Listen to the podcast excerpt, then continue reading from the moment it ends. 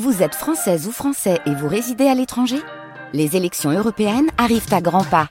Rendez-vous le dimanche 9 juin pour élire les représentants français au Parlement européen. Ou le samedi 8 juin si vous résidez sur le continent américain ou dans les Caraïbes. Bon vote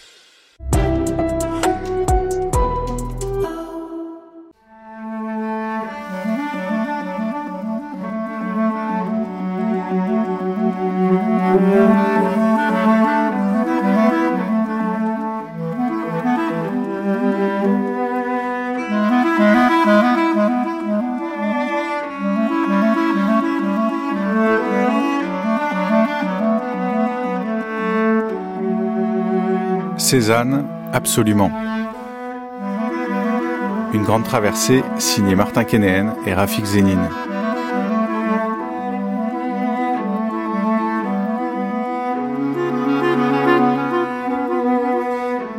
Cinquième épisode. Cézanne n'est pas mort.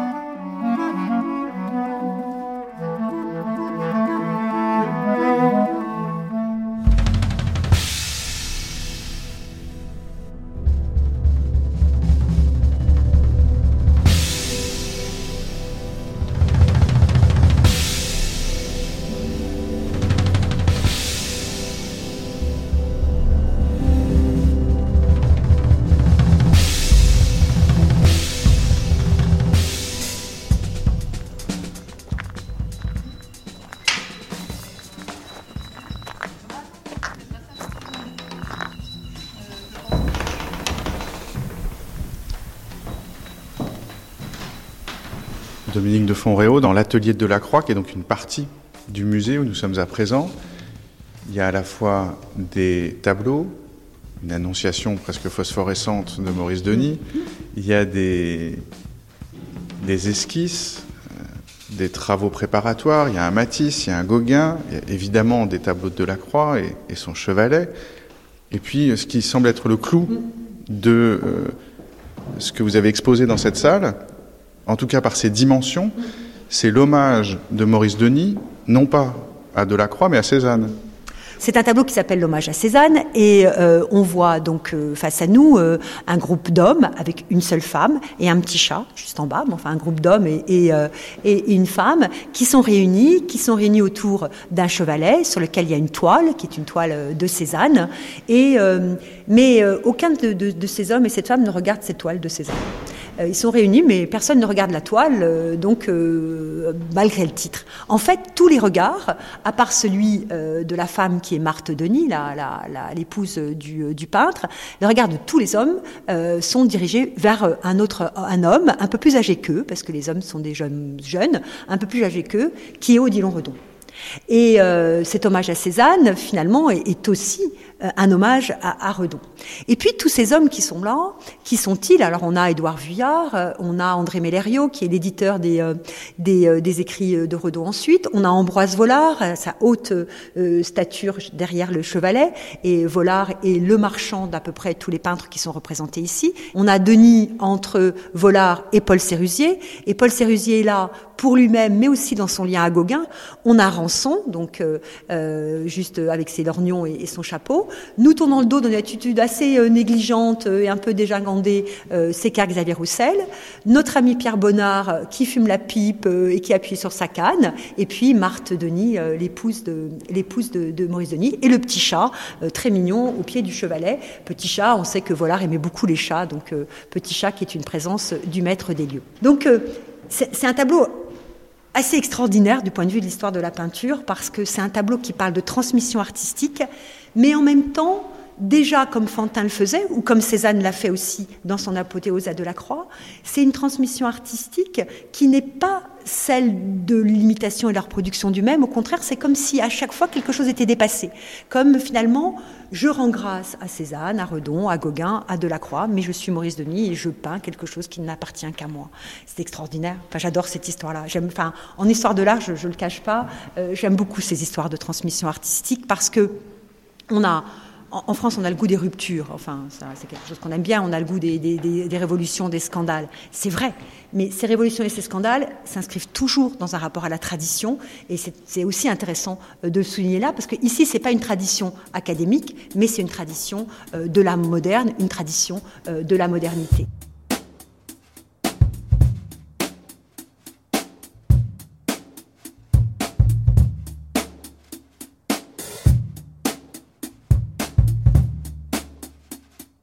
Aix, 5 juin 1901.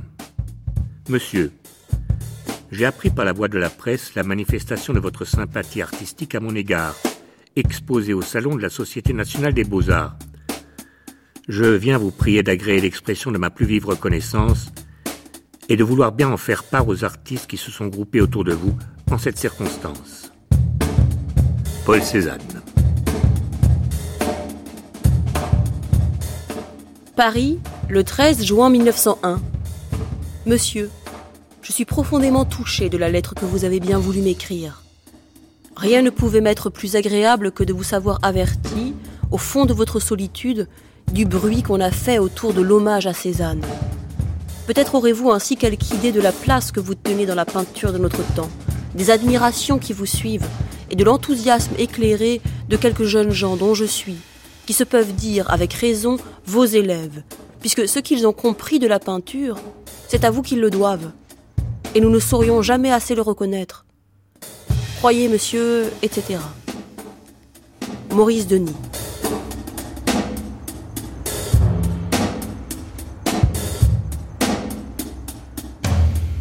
On oublie, euh, on oublie souvent de dire que dans les années 1910, Cécile quand Maurice Denis écrit euh, son article, il écrit un article très, très célèbre et très important sur, euh, sur Cézanne, il fait de Cézanne le tenant d'un retour à la tradition. Et vraiment, je veux dire, parce que s'il faut parler du césanisme au XXe siècle, il y a aussi toute cette veine idéologique où euh, Cézanne est montré comme incarnant euh, le classicisme français, euh, je dirais, à l'instar de ce que va représenter par exemple Georges Braque dans les années 30.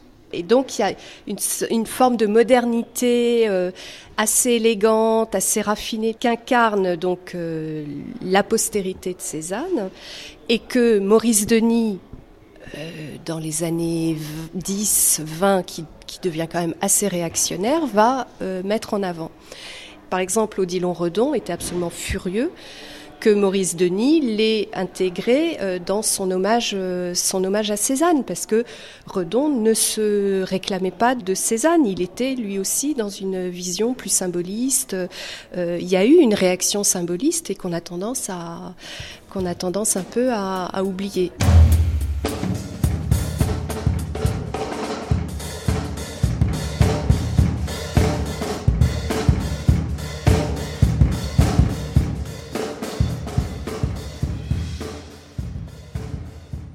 L'hommage à Cézanne de Maurice Denis, ce tableau qui a été exécuté dans les premières années du siècle, est le premier hommage des jeunes peintres à celui qui fut leur guide et leur euh, maître. Mais là, il y a quelque chose d'assez singulier. Robert Ray. C'est que précisément à ce moment-là, cette toile qui est une toile divinatoire, arrivait presque trop tôt. En ce sens que les hommes qui y sont représentés étaient des hommes qui, évidemment, portaient à Cézanne un grand respect et une grande admiration en tant qu'excitateur. Mais ce ne sont pas ceux-là qui ont été les plus excités. Parce que, à l'heure actuelle, si nous regardons rétrospectivement des hommes euh, comme Vuillard, comme Bonnard, euh, comme Roussel, Otillon Redon naturellement, sont bien plus loin de la conception césanienne que ne l'ont été après les grands cubistes, et ensuite les grands fauves, et les gens comme Friès essentiellement, et bien d'autres qu'on pourrait nommer. C'est ça qui est curieux. C'est, ce que vous dites, euh, Robert Ray, est un effet extrêmement frappant. On a l'impression que l'année même de la mort de Cézanne, en 1906, je crois, brusquement, on a découvert son importance et il est devenu le lion mort sur lequel, évidemment, prolifèrent un très grand nombre de grands artistes qui se sont évadés de son influence, mais qui n'ont pas moins compris admirablement ses leçons. quand ce tableau est peint, euh, Dominique de Fonréau, donc en 1900 par Maurice Denis, on est presque à la fin de la vie de Cézanne, qui commence seulement à être un peu euh, célèbre, sinon célébré grâce à Ambroise Vollard depuis euh, cette fameuse exposition de 1895. Et ce tableau, majestueux, du moins par son format et puis par toutes les références qu'il contient, eh bien, il va rencontrer le scandale et il va rencontrer aussi le mépris, les colibets, comme très souvent euh, l'œuvre de Cézanne. Non, il n'est pas, il est pas du tout. Alors, il n'est pas du tout apprécié quand il est montré à Bruxelles où il n'est pas du tout euh, apprécié. Donc, c'est vraiment un tableau qui n'est pas, qui alors, euh, qui n'est pas du tout, qui est pas du tout apprécié de son temps. c'est un tableau dont Cézanne est content. Il ne l'a pas vu, mais il remercie très chaudement Maurice Denis, et c'est sans doute une des raisons pour laquelle il accepte de le recevoir six ans après, en janvier 1906, quand Denis va voir Cézanne avec Carl Xavier Roussel. Euh, c'est un tableau quand même qui intéresse quelqu'un, qui n'est pas n'importe qui, c'est un tableau qui est acquis par Gide. Euh, donc par André Gide, qui, on le sait bien, euh, était très ami hein, de, Maurice Denis, puisque Denis illustre le voyage du rien de, Gide. C'est quand même, de ce point de vue-là, assez intéressant, parce que ça installe aussi ce lien avec la littérature. Donc c'est un tableau qui appartient à, Gide, et c'est Gide qui en fait don à l'État français. Donc c'est quand même aussi tout à fait intéressant, et c'est un tableau qui euh, si de son temps n'a pas été compris, aujourd'hui, et notamment depuis l'ouverture du musée d'Orsay en 1986, est devenu une des icônes hein, euh, tout à fait de, l'art moderne. Parce que euh, si à l'époque il n'a pas été compris, aujourd'hui c'est presque une histoire, c'est un récit qu'on voudrait inventer, parce qu'on y retrouve là finalement tous les jeunes nabis, enfin qui ne sont plus nabis, mais qui se, le groupe est en train de se disloquer à ce moment-là, mais tous ceux qui l'ont été, réunis, ils restent d'ailleurs amis hein, les uns et les autres par rapport à ça, réunis autour de Cézanne, autour de Redon autour de, Gauguin et on aperçoit aussi un Renoir et autour de Delacroix par la pensée. Donc c'est vrai que c'est une œuvre d'une certaine manière qui, euh, qui montre aussi euh, ce qu'est l'art moderne et, ce et, ses, et, ses, développements. Donc c'est une œuvre qui aujourd'hui compte beaucoup. Mais c'est vrai qu'il n'a pas du tout été apprécié euh, de son temps par rapport à ça, mais peut-être moins par rapport à Cézanne que par rapport à Denis lui-même et l'interprétation qu'il en avait donnée.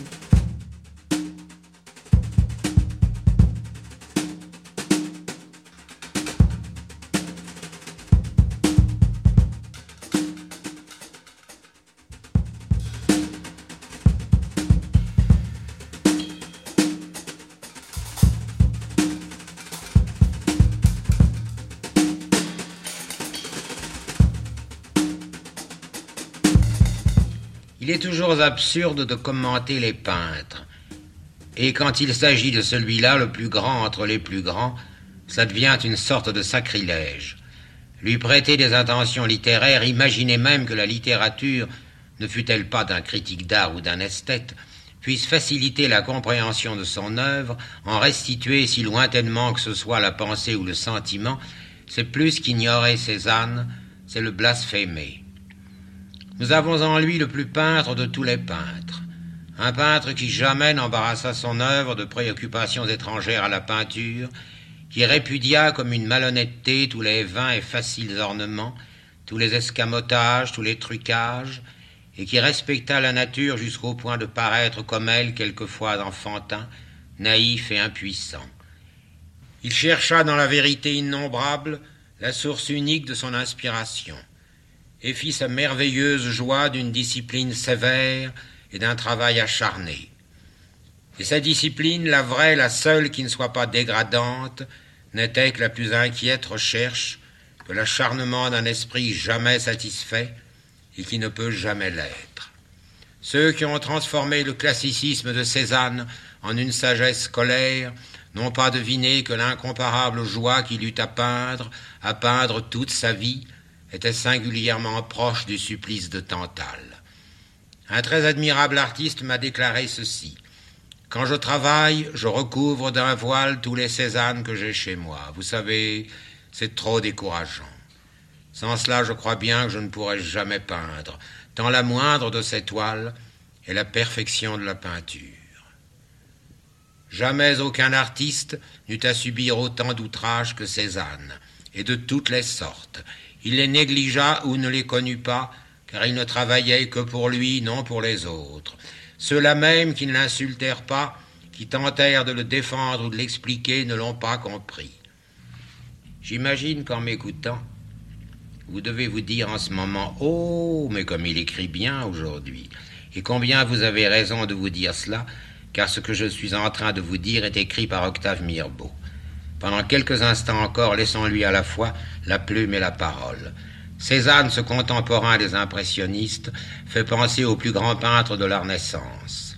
Cet amateur qui promenait son chevalet dans la campagne d'Aix semble, quand il regardait le monde des apparences, lui donner on ne sait quelle signification mystérieuse et définitive et l'avoir construit pour son usage personnel. Dire qu'il connaissait les musées n'est pas assez, il les devinait, il les inventait. Une seule toile d'un mètre lui révélait l'œuvre tout entière. Souvent la plus grossière image photographique y suffisait. Il regardait avec le même scrupule les réalisations des maîtres et la nature qu'il avait sous les yeux. Mais il ne tirait aucun orgueil de cette culture incomparable où se conciliaient peut-être le musée et la vie. Et si l'on eût longuement interrogé, peut-être eût-il tout simplement répondu Je sais mettre sur une toile des verts, des bleus et des rouges. Ces belles phrases que vous venez d'entendre ont dû assurément vous charmer, vous enthousiasmer, mais il se pourrait fort bien qu'elles vous aient semblé écrites d'une manière assez vive. Eh bien, en voici la raison. Dans la ferveur admirative d'Octave Mirbeau, il y avait dans l'occurrence de l'irritation, de la colère aussi et du ressentiment. Car cela se passait à l'époque où il fallait se gendarmer contre l'absurdité maussade et venimeuse d'une critique formellement décidée à ne pas accorder à l'impressionnisme, ni à Van Gogh, ni à Cézanne, la place exceptionnelle qui cependant leur était due. Ce jour-là, il y avait dans le cas de Mirbeau, si je puis me permettre d'employer un terme grossier, il y avait de l'indigestion. Octave Mirbeau, généreux, loyal et grand écrivain et grand artiste aussi dans l'âme, ne pouvait pas digérer la phrase suivante qui venait de paraître dans la critique artistique du Figaro. Ces soi-disant artistes prennent des toiles, des couleurs et des pinceaux, jettent au hasard quelques tons et signent le tout.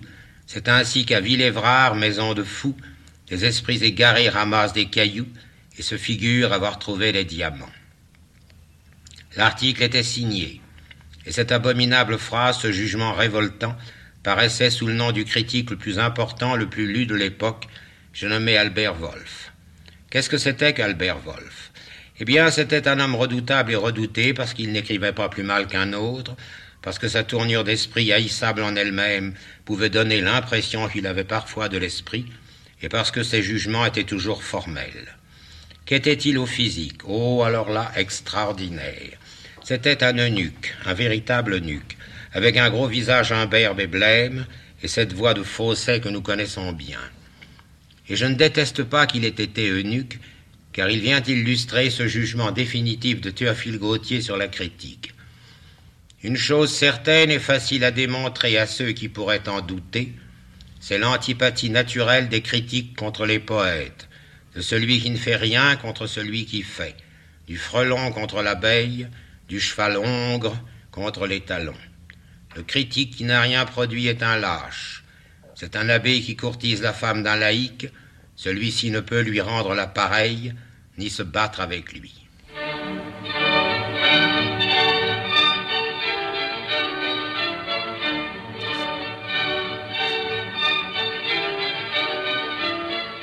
Pierre Lost vous a présenté Sacha Guitry dans les 100 merveilles. Philippe Soler, dans votre paradis de Cézanne, Cézanne est tout simplement un révolutionnaire. Il y a eu une deuxième révolution française et Cézanne en est l'un des, coupables. Je crois que c'est une idée euh, peu comprise. C'est que les révolutionnaires, à la Convention, parler en mettant leur vie en jeu immédiatement. Euh, je trouve ça euh, tout à fait intéressant dans la mesure où jouer sa vie au moment où on parle vous donne une dimension temporelle très particulière. La mort est au bout de ce que vous allez dire, ou pas. Et euh, donc c'est une intensité tout à fait particulière qui a eu lieu en français. Mais Cézanne s'est mis, à mon avis, dans cette euh, dimension. Il a utilisé la peinture, non pas tellement parce qu'il s'intéressait à la peinture. Oui, bien sûr, on peut faire des histoires de l'art où Cézanne est reconnu comme il, il aurait dû l'être aussitôt, ce qui n'a pas été le cas.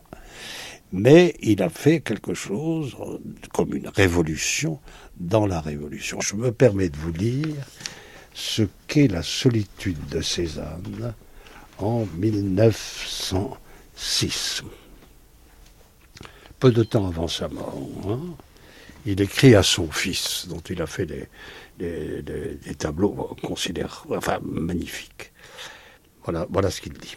Quant à moi, je dois rester seul. La roublardise des gens est telle que jamais je ne pourrai m'en sortir. C'est le vol, la suffisance, l'infatuation, le viol, la main mise sur votre reproduction, et pourtant la nature est très belle. 28 septembre 1906, mais c'est écrit ce matin, ce matin, au cœur de l'été, hein, encore vers l'automne. Autre chose, un peu plus tôt, je suis très énervé de l'aplomb qu'ont eu mes compatriotes de vouloir s'assimiler à moi en tant qu'artiste et de vouloir mettre la main sur mes études. Il faut voir les saloperies qu'ils font. Oh, écoutez, c'est écrit aujourd'hui même. Il n'y a qu'à se se balader dans n'importe quelle installation d'art contemporain pour voir des gens qui se donnent pas beaucoup de peine avec leurs installations culturelles à la noix. C'est très laid et on sent qu'il n'y a aucune autre pensée que celle du marketing ambiant. Cézanne a eu le, euh, le temps parce qu'il a, c'était un bourgeois ah, les bourgeois sont-ils révolutionnaires? Ben oui, Marx était un bourgeois, n'est-ce pas? Et encore, le, revoilà encore, ce Cézanne. Décidément, on ferait une curieuse ménagerie avec tous les professionnels de l'art et leurs congénères. Mais écoutez, mais c'est pas possible. C'est écrit aujourd'hui, pas? En 1906. Et encore, la prétention des intellectuels de mon pays, tas d'enculés, de crétins et de drôles. Mais, vous, voyez bien que, que Cézanne est un salaud.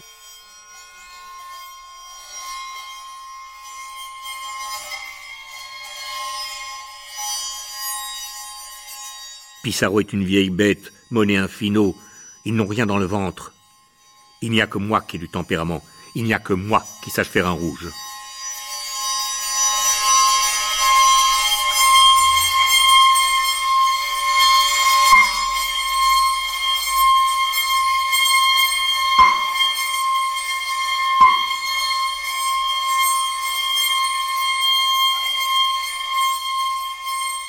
Cézanne qui est euh, qui est rentré dans le dans le panthéon de l'histoire de l'art comme euh, comme celui qui, euh, qui aurait inventé l'art moderne, cette, cette, cette histoire-là ne me convainc pas du tout. Bernard Marcadet. D'ailleurs, moi, j'ai d'autres histoires à raconter que, que, que celle-là.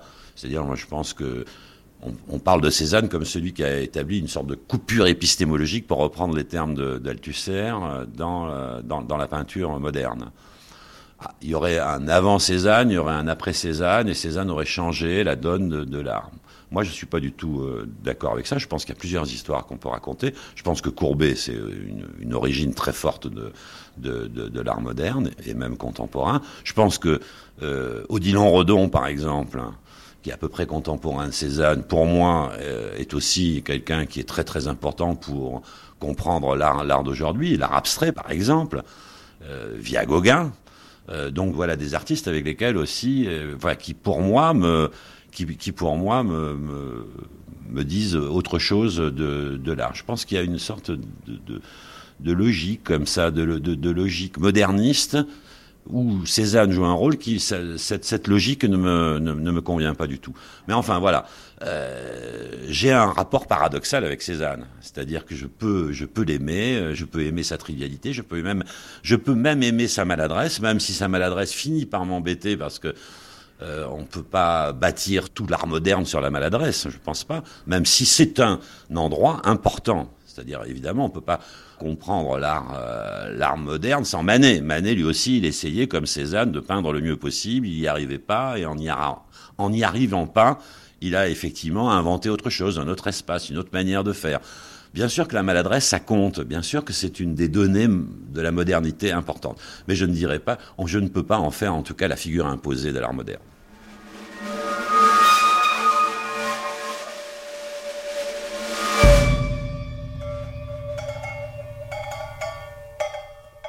Il y a une grande différence entre euh, ma génération qui, regarde euh, Cézanne et la génération euh, qui ont, euh, de Cézanne, c'est-à-dire les peintres qui, euh, de, du même âge que lui et qui ont vu des tableaux de Cézanne, qui ont discuté avec lui, qui ont vu pour la première fois un Cézanne. Moi, j'ai l'impression, comme tout le monde, j'ai l'impression de connaître Cézanne depuis toujours. Mais c'est dommage. Gérard Garouste. Ce qui serait mieux, c'est que ce soit la première fois aujourd'hui que je vois un Cézanne, parce que là, je le verrais peut-être pour ce qu'il est, ce Cézanne, et que là, ces touches étranges me, me, me parleraient beaucoup plus.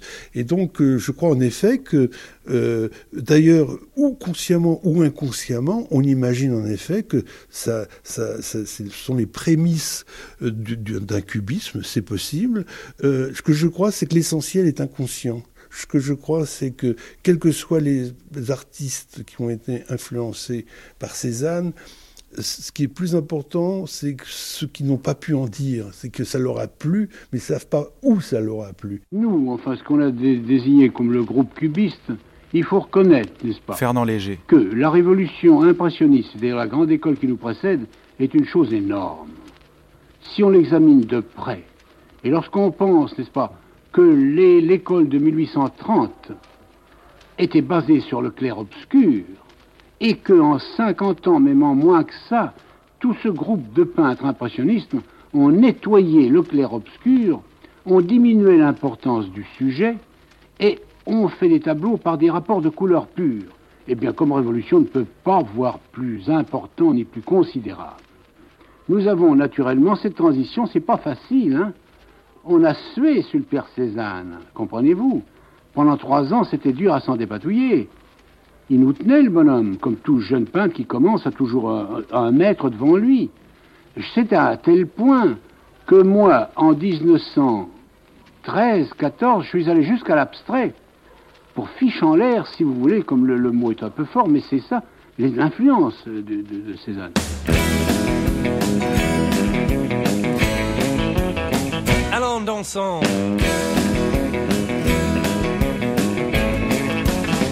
Écoutez et répétez. Well, I love cubism. It's my favorite style. When I see a cubist painting, I just gotta smile. But there's one painter I'm his biggest fan. He's the father of cubism. His name's Cezanne, Cezanne. Cezanne, Cezanne, the father of cubism. Well, some people say that it was Picasso. Other people claim it was the Chirico. Some people think it was Modigliani. But they're all crazy. It was Paul Cezanne, Cezanne. Cezanne, Cezanne, the father of cubism.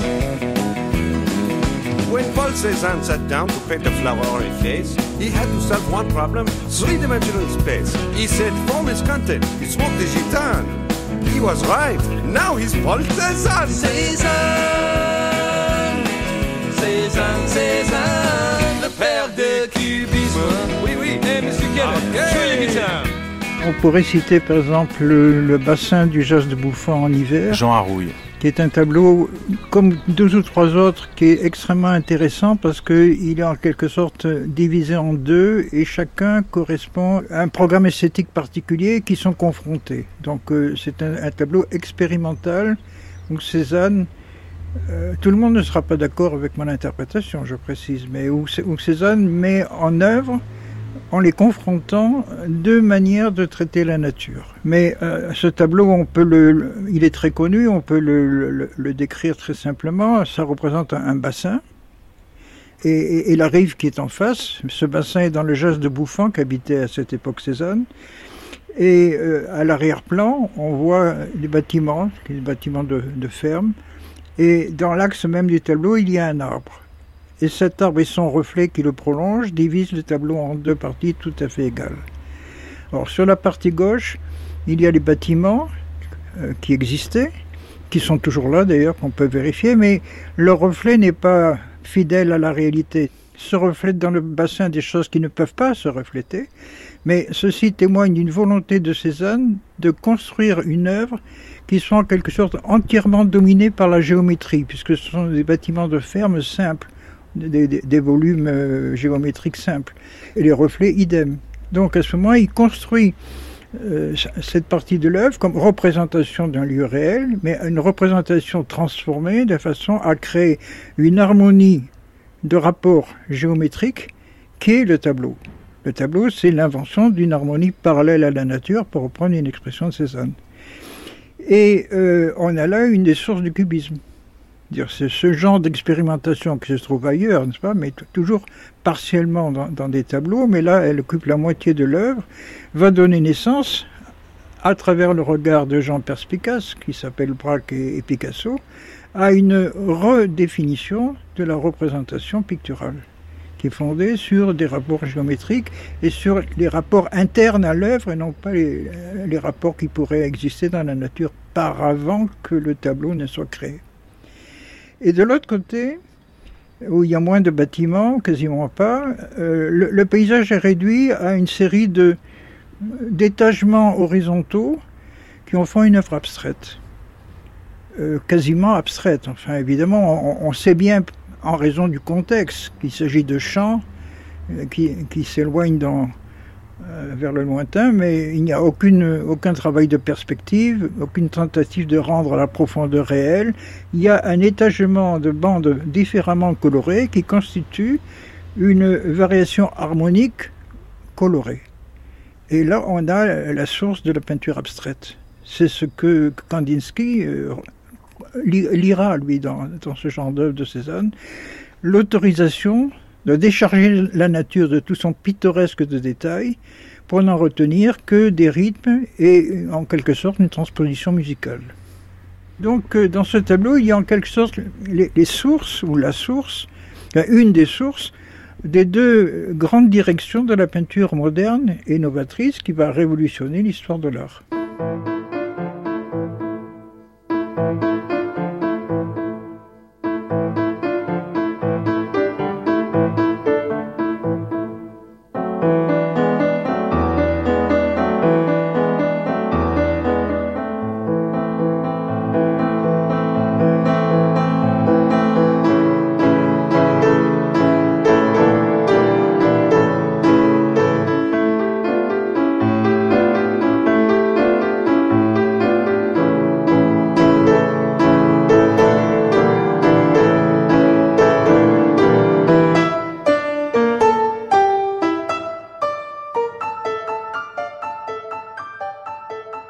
Assiette bien ronde en porcelaine réelle, une pomme pose. Face à face avec elle, un peintre de la réalité essaie vainement de peindre la pomme telle qu'elle est. Mais elle ne se laisse pas faire, la pomme. Elle a son mot à dire et plusieurs tours dans son sac de pommes. La pomme. Et la voilà qui tourne dans son assiette réelle, sournoisement sur elle-même, doucement sans bouger. Et comme un duc de Guise, qui se déguise en bec de gaz parce qu'on veut malgré lui lui tirer le portrait, la pomme se déguise en beau fruit déguisé. Et c'est alors que le peintre de la réalité commence à réaliser que toutes les apparences de la pomme sont contre lui. Et comme le malheureux indigent comme le pauvre nécessiteux qui se trouve soudain à la merci de n'importe quelle association bienfaisante et charitable et redoutable de bienfaisance, de charité et de redoutabilité, le malheureux peintre de la réalité se trouve soudain alors être la triste proie d'une innombrable foule d'associations d'idées. Et la pomme en tournant évoque le pommier, le paradis terrestre et Ève, puis Adam, l'arrosoir, l'espalier, Parmentier, l'escalier, le Canada, les Hespérides, la Normandie, la Rainette et la Pie.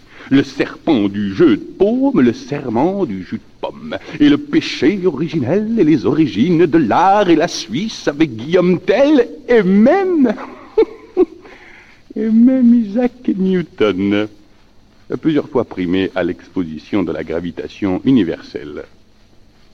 Et le peintre étourdi perd de vue son modèle et s'endort. C'est alors que Picasso, qui passait par là, comme il passe partout, chaque jour comme chez lui, voit l'assiette et la pomme et le peintre endormi. Quelle idée de peindre une pomme, dit Picasso. Et Picasso mange la pomme, et la pomme lui dit merci, et Picasso casse l'assiette et s'en va en souriant. Et le peintre, arraché à ses songes comme une dent, se retrouve tout seul devant sa toile inachevée, avec au beau milieu de sa vaisselle brisée les terrifiants pépins de la réalité.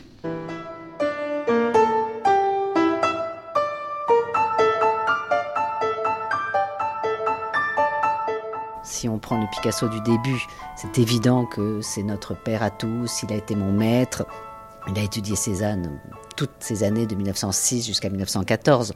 Tout le cubisme et tous sont passés par Cézanne. Hein. Quand il dit notre père à tous, euh, ça veut bien dire quelque chose. Marie-Laure Bernadac. Mais très vite, il va se détacher. Je pense que Cézanne a été essentiel pour lui pendant cette période d'élaboration du cubisme, donc de l'invention d'un langage plastique, donc ce qui donnera le formalisme.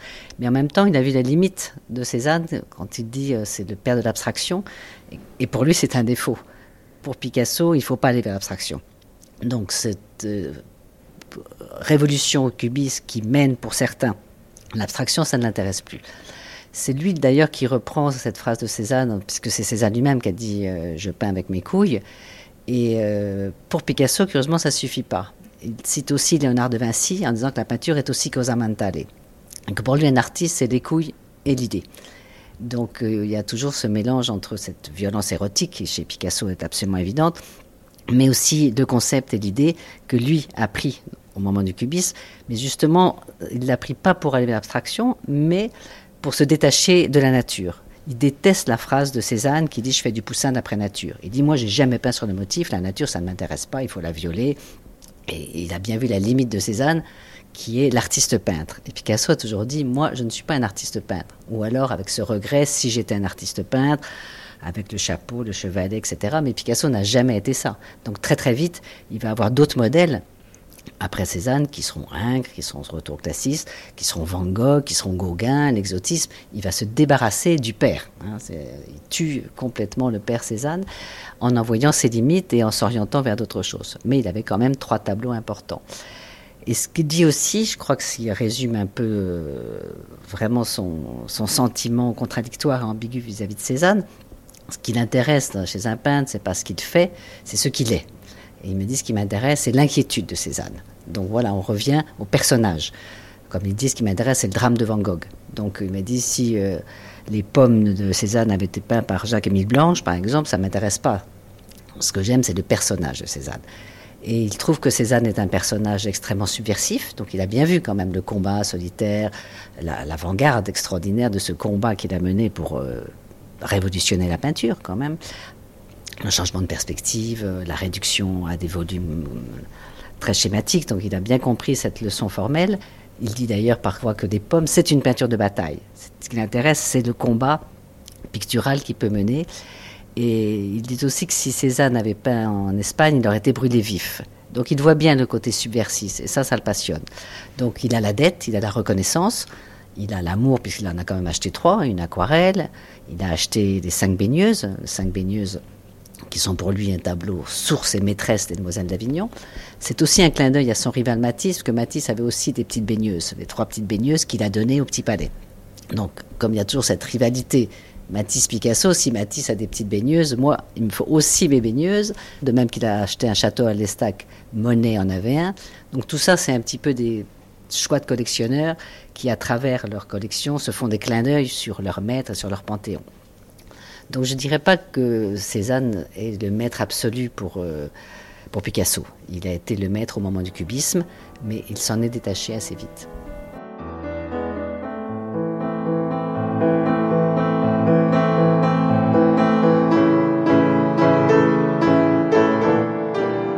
Il y a, voyez-vous, dans l'œuvre de Cézanne des lois d'architecture qui sont bien utiles à un jeune peintre.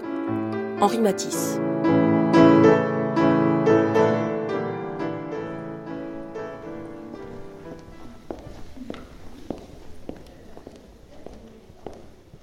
Matisse, bon, il commence euh, la peinture au début du siècle en fait. Hein. Il, va suivre l'enseignement de Gustave Moreau euh, notamment. Donc Gustave Moreau c'est plutôt un symboliste, donc on l'attend peut-être pas tout à fait du côté de, de Cézanne. Matisse qui avait très peu d'argent euh, quand il était jeune. Hein. Il y, a des anecdotes où on raconte qu'il est allé peindre les, les feuilles de laurier euh, du, du, nouveau Grand Palais qui était en pleine construction pour, pour gagner sa vie. Donc c'était vraiment un, euh, des, des, moments très difficiles et on raconte qu'il a gagé la bague de fiançailles de sa femme pour acheter un tout petit tableau de Cézanne, donc en 1899, qui était un petit tableau de, de baigneuse.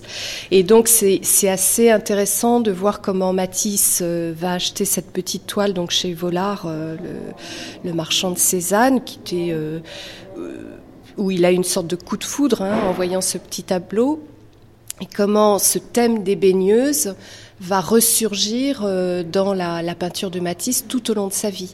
Donc après, quand il, euh, quand il commence hein, avec ce, ces tableaux allégoriques, alors qu'il était euh, peintre fauve, euh, où il a fait beaucoup de croquis en extérieur, beaucoup de petites toiles comme ça qu'il expose en, en 1905, il va l'une des premières toiles à expérimenter ce, thème de la figure en extérieur des baigneuses, c'est euh, Lux Calme et Volupté, qui est actuellement présenté donc au centre Pompidou, parce que c'est des, touches comme ça carrées, euh, rectangulaires, assez épaisses. Donc on est vraiment dans, un, à la fois dans les paysages méditerranéens de, de, Cézanne. On est à la fois dans une citation, je dirais, du déjeuner sur l'herbe de Manet. Euh, on est aussi, euh, on y a lu aussi une citation euh, d'une toile de Gauguin, le Christ jaune, avec cette, euh, ce personnage qui a les bras euh, en croix. Donc il y, a vraiment une, une, imbrication de plusieurs sources. D'ailleurs, c'est un tableau qui n'est sans doute pas le plus réussi de, de Matisse, hein, qui est un peu hétéroclite, qui, est, qui est un peu bizarre, avec cette touche qui, qui est très... Euh, très neutre, un peu artificiel. Et d'ailleurs, euh, Matisse va très vite se dégager du néo-impressionniste parce qu'il n'est pas du tout à l'aise euh, dans, ce, travail-là. Mais c'est vraiment le point de départ d'une, je dirais, de son travail sur le thème des baigneuses et sur les allégories, puisque en 1907, donc il va, il va faire euh, Lux, qui est un très grand tableau qui est accroché un peu plus loin et qui est là vraiment le des, grands tableaux euh, qui annoncent la musique, la danse euh, de, Matisse.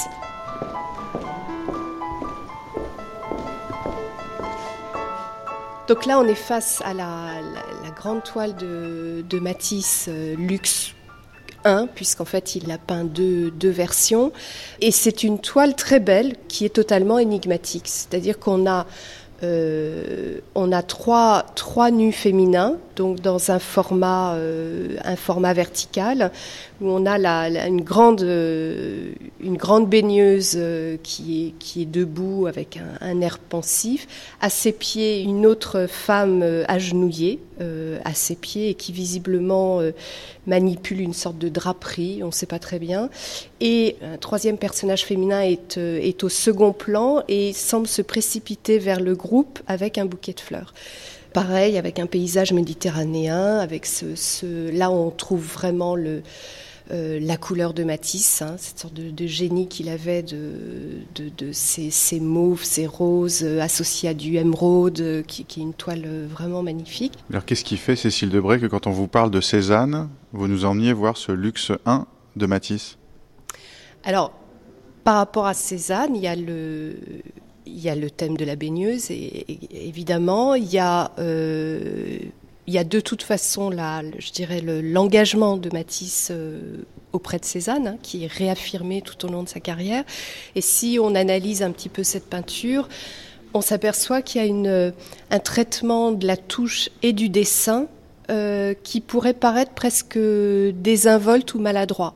Et la maladresse de Cézanne, c'est euh, quelque chose qui est revenu et revenu euh, dans, les critiques autour, autour de Cézanne. Donc ça pourrait être aussi une sorte de, je dirais, de, chemin ouvert par Cézanne qu'emprunte Matisse sur cette idée qu'il faut de toute façon se dégager de je dirais de l'académisme évidemment, parce que Matisse était un excellent dessinateur, euh, mais c'est surtout que la, le geste de la peinture est un geste euh, d'exploration dans ce rapport entre le dessin et la couleur, entre surtout euh, ce que euh, Cézanne appelait sa petite sensation, et que Matisse va absolument reprendre dans lui sous le terme peut-être de l'idée première. Donc il va toujours redéfinir sa peinture comme une sorte d'équilibre entre une idée première, une sorte de oui, de, de, de, sensation première d'un motif ou d'une, je dirais, d'une,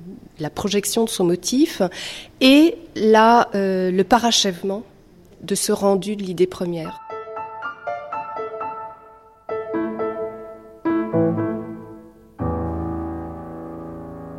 Je dirais que dans cette génération-là, la génération, disons, de 1870-80, hein, c'est véritablement euh, Matisse, Picasso et Malevich qui ont été les, les plus euh, inspirés par Cézanne. Jean-Claude Lebenstein. Le césanisme de, de Malevich était en quelque sorte euh, le point pour lui, mais, on peut, mais pas pour Picasso, pas pour Matisse. Hein. Pour lui, une sorte de point de départ vers l'idée d'une d'une peinture pure dégagée de l'objet. Hein. Cézanne a pour lui été celui qui a été le qui a premier libéré la peinture de l'objet.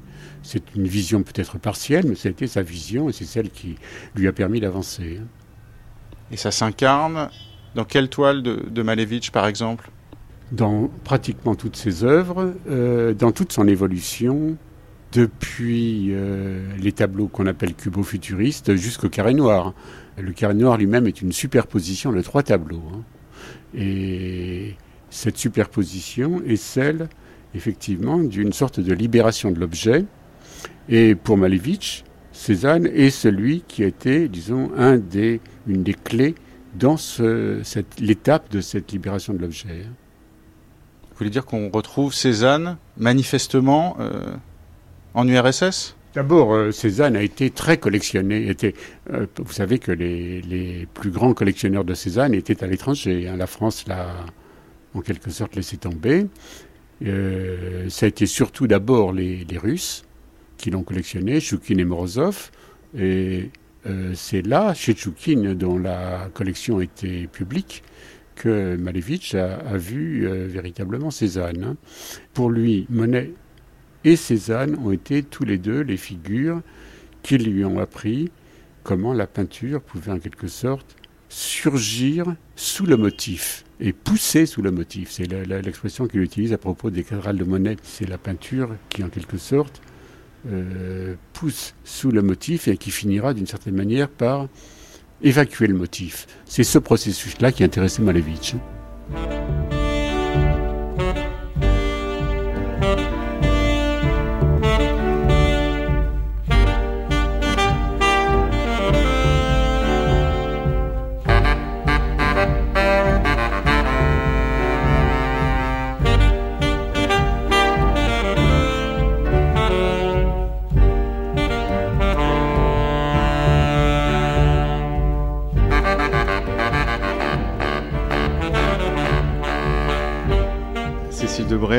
Présent, nous voici euh, dans la salle, sur le territoire de Marcel Duchamp, et en particulier d'un, devant un tableau singulier. Oui, il s'agit de, des joueurs d'échecs de, Marcel Duchamp. Donc c'est une, une, petite toile de 1911, mais qui est donc nous sommes toujours au Centre Pompidou et qui est en fait l'étude euh, du grand tableau qui est au musée de Philadelphie. Il faudrait citer les termes même de, Marcel Duchamp, puisque quand il, euh, on l'a amené dans les années 50 à commenter ses propres tableaux, hein, puisqu'on l'a beaucoup fait parler, euh, et, il a, devant les joueurs d'échecs de 1910, qui est une toile assez classique où on reconnaît bien le, le, visage des deux frères avec les, leurs deux épouses respectives qui étaient à côté. Il parle de l'influence de Cézanne. Il parle même de sa période cézannienne euh, en 1910. Pourquoi? Parce qu'évidemment, euh, c'est assez proche, je dirais, par le traitement, avec une sorte de halo euh, lumineux euh, derrière, euh, derrière les visages. Aussi la, tonalité colorée, euh, vert, brune. Euh, ça renvoie effectivement aux Cézanne qui étaient montrés, notamment lors de la rétrospective de 1907, au grand portrait, la série des portraits euh, de Madame Cézanne, euh, les et surtout euh, des joueurs de cartes de, Cézanne, puisqu'on a cette même structure de, joueurs affrontés. Alors il en a fait, je crois qu'il y a cinq versions de ces tableaux par Cézanne, où il commence d'abord par une assemblée un peu où il y a plusieurs joueurs et ça se réduit à l'affrontement entre, deux, entre deux joueurs. Oui, ça c'est très troublant, cette, cette relation entre les, les, personnes assises qui jouent aux échecs. Oui, oui, y a, là, là, vous avez raison, il y a un clin d'œil évident à, à, Cézanne. De la même manière... Euh, Bernard Marcadet. Duchamp est passé très très vite au travers du cubisme, mais quand même, euh, nu descendant un escalier, c'est quand même à la fois cubiste et futuriste, donc il était vraiment très très lié aux formes de son temps, mais il a vite vu euh, d'une certaine manière que, euh, que je crois, et ça c'est ma, ma position, je crois qu'il a bien vu que que Braque et Picasso faisaient meilleur usage de, la leçon de Cézanne et que, que c'était vraiment des très grands peintres, que lui était un peintre beaucoup moins intéressant, il n'y arrivait pas. Au fond, quand on regarde les joueurs d'échecs de, de, de, Duchamp, on voit que c'est quand même pas un très très très bon tableau par rapport euh, aux joueurs de cartes de, de Cézanne. Duchamp a senti les limites de. Alors, est-ce que ce sont ses... Je crois que c'est à la fois ses propres limites comme les limites du cubisme, hein, les limites de, sa... de la leçon césanienne. Je crois que il a quand même abandonné euh, ça. Et euh, ce, geste, évidemment, on peut le voir comme un geste d'impuissance, et il change, il change de registre très, assez rapidement. Donc on a ce thème qu'on pourrait qualifier euh, de césanien. Et ensuite, euh, Duchamp va, euh, je dirais, construire son style propre. Euh, je ne sais pas comment on peut le définir autrement, en peinture. Donc c'est très bref puisqu'il abandonne la peinture avec son grand verre euh, autour des années 1914-1915. Et euh, c'est justement autour de ce thème des joueurs d'échecs qu'il va mélanger, je dirais, à la fois un peu de césanisme, une sorte de, de fragmentation du motif à la manière du cubisme analytique, mais surtout dans un je dirais, un, contexte euh, iconographique et intellectuel tout à fait particulier. Alors je m'explique. Les joueurs d'échecs, en fait, au départ, euh, c'est donc la représentation de deux joueurs d'échecs, ces deux frères, euh, Jacques Villon et Raymond Duchamp-Villon, qui, qui sont représentés en train de jouer. Et peu à peu, il va déplacer sa représentation en essayant d'évoquer donc non plus une scène de, de, jeu, mais une scène mentale. Donc, qu'est-ce qui se passe au niveau du jeu du pur jeu d'échecs et au niveau de la projection mentale sur ce jeu? Euh, et c'est comme ça qu'il va arriver à, à c'est une première étape, donc à faire ces joueurs d'échecs où on ne voit plus du tout un jardin, mais on voit une sorte de euh, d'univers euh, très très euh, brouillon, très très indécis, une sorte d'espace d'espace flottant où on peut voir quelques pièces, vous voyez, de pièces de jeux d'échecs, un cheval, un fou, des petits pions en train de, courir, qui environnent totalement la scène des, joueurs d'échecs. Voilà où l'amener, je dirais, les, joueurs de cartes de, Cézanne. Voilà. Alors après, quand on parle de son césanisme, euh, ou quand lui parle de son césanisme, euh, je pense qu'il faut, euh, faut prendre ça avec avec prudence, parce que je pense qu'il a cédé. Euh, c'est un amateur de peinture euh, réel, quelqu'un qui aimait beaucoup Matisse, euh, Manet, euh, je pense Cézanne également. Euh, mais qui a dû se méfier, je dirais, de la postérité de, Cézanne. C'est-à-dire que quand euh, Maurice Denis dit à propos de, Cézanne euh, se rappeler qu'un tableau, avant d'être un cheval de bataille, une femme nue ou une quelconque anecdote, est un ensemble de couleurs, enfin assemblées. Pardon, j'oublie le, enfin est une est une surface voilà de couleurs assemblées en un ordre donné. Enfin, c'est à peu près ça.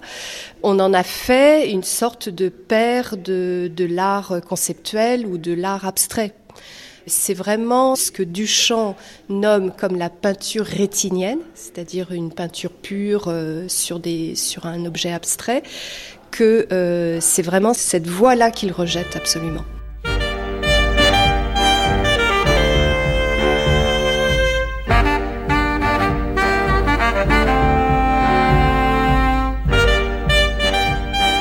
Marcel Duchamp. Mais je crois qu'il y a une différence entre une peinture qui ne s'adresse d'abord qu'à la rétine et qu'à l'impression rétinienne et une peinture qui va plus loin que la rétine, qui se sert du tube de peinture comme moyen d'aller plus loin. Le peintre, en général, comme je le connais, comme je l'ai été moi-même, est un olfactif, c'est-à-dire olfactif, c'est-à-dire le matin, il se lève, quand il se lève, il a besoin d'un petit déjeuner, souvent, quelquefois, il n'en prend pas, mais il a surtout besoin de sentir l'essence de térébenthine.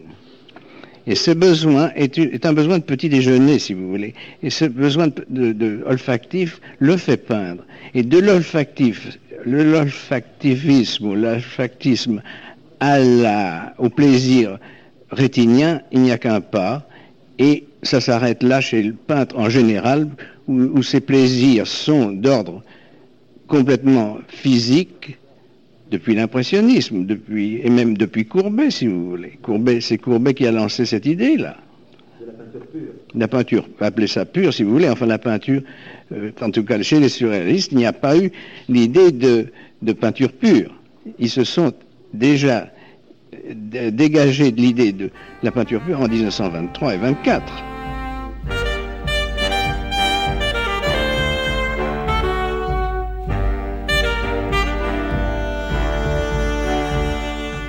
Non, c'est une, belle phrase de, Duchamp, hein, les intoxiqués de la térébenthine. Euh, non, moi j'aime bien l'odeur de la peinture. Donc je, n'exclus absolument pas cette dimension olfactive euh, de, la peinture. Je ne la sens pas, en tout cas chez Cézanne. je ne la sens plus. Hein. Je pense que je pense que d'avoir que le regard sur Cézanne, pour moi, est assez, est usé d'une certaine manière. Donc cette dimension, euh, cette, cette matérialité que j'adore chez certains peintres. Je pense que c'était une phrase du, que, que, pour Duchamp, c'était une manière de phrase. C'est comme quand il était contre le rétinien. En réalité, on s'est aperçu que toute sa vie, il n'a pas arrêté de jouer avec les, euh, avec l'œil de, son propre œil, mais surtout l'œil du spectateur. Donc, ce sont des, ça fait partie du paradoxe du chant, ça. Donc, disons qu'il était agacé effectivement par la dimension euh, artiste. Euh, euh, c'est-à-dire le peintre euh, suant, euh, pauvre, malheureux dans sa mansarde ou devant, ou devant son motif. Disons que cette figure de l'artiste, il l'a trouvée désolante. Mais donc du, coup, du coup, il a, il a, il a, développé sur la, sur la, sur la sur. mais quand on voit le quand on voit la précision avec laquelle il choisissait ses couleurs pour son euh, pour sa mariée, euh, pour son grand verre, hein, euh, je pense qu'il devait aimer quand même lui aussi l'odeur, l'odeur de la peinture. vous vous sentez une accro de, de la térébenthine, Lydia Rix? Ouais, mais j'aime bien la peinture à l'huile, l'odeur de la peinture à l'huile. Mais ce qui est merveilleux dans, la peinture à l'huile, c'est qu'elle s'imprègne de là où on est. C'est une peinture impressionniste. C'est-à-dire qu'elle s'imprègne. Si, si je travaille à la morgue, elle va s'imprégner de cette odeur. Si je travaille en plein champ, elle va s'imprégner des roses ou de la marguerite. C'est une peinture qui est très, très réceptive. Au même titre que quand on la pose ou quand on l'applique ou quand on la malaxe ou quand on la quand on la pétrit, c'est une peinture vivante. Donc euh, c'est vrai que Euh, c'est très jouissif la peinture à l'huile. Puis on s'invente des odeurs aussi avec. en fait, ce, sont des, ce sont des saveurs d'odeurs, on la mange, on la mange, on la restitue. C'est une discussion, c'est un banquet.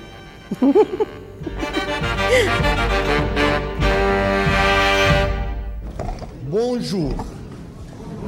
Cette euh, conférence de presse est historiquement la plus importante de Salvador Dali parce que en ce moment la peinture est en train de mourir et cette peinture va commencer une biologie nouvelle à partir de cet objet qui sera mon cheval de bataille. C'est le chevalet que personne ne vu et que personne ne connaît encore dans le monde, du peintre le plus sublime de la France, maisonnier. Tous les critiques d'art, sans exception, se sont trompés en croyant que Paul Cézanne, qui est le plus maladroit de tous les peintres français, était bon. Tandis que le glorieux maisonnier, on va maintenant découvrir le chevalet, que comme je dis, c'est mon cheval de bataille.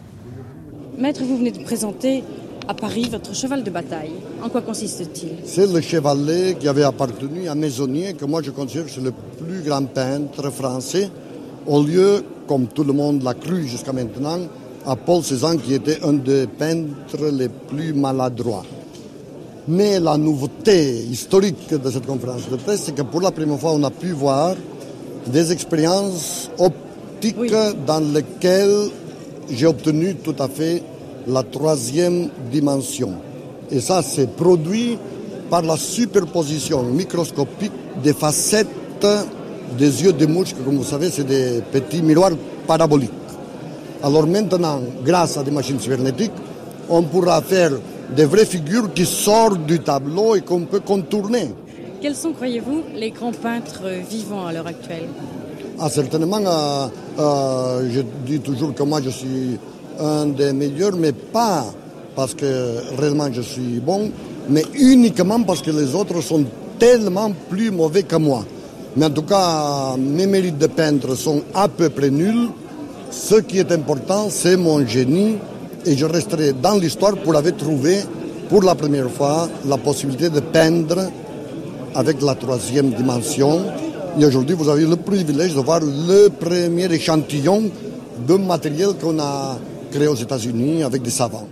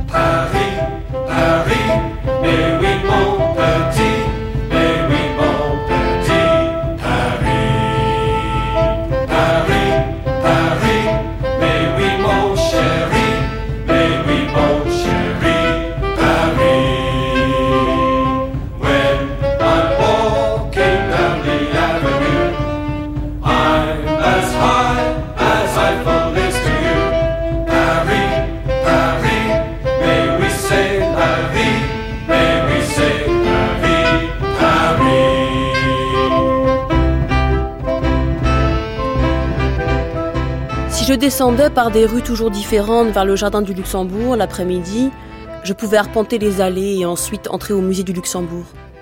J'y allais presque tous les jours, pour les Cézanne, et pour voir les Manet et les Monet et les autres impressionnistes que j'avais découverts pour la première fois à l'Art Institute de Chicago. J'appris à comprendre bien mieux Cézanne et à saisir vraiment comment il peignait ses paysages quand j'étais affamé. Je me demandais s'il avait faim, lui aussi, lorsqu'il peignait mais j'en vins à penser que peut-être il oubliait tout simplement de manger. C'était là une des pensées irréfléchies mais lumineuses, qui vous venait à l'esprit quand vous étiez privé de sommeil ou affamé. Plus tard, je pensais que Cézanne devait être affamée d'une façon différente. Ernest Hemingway, Paris est une fête.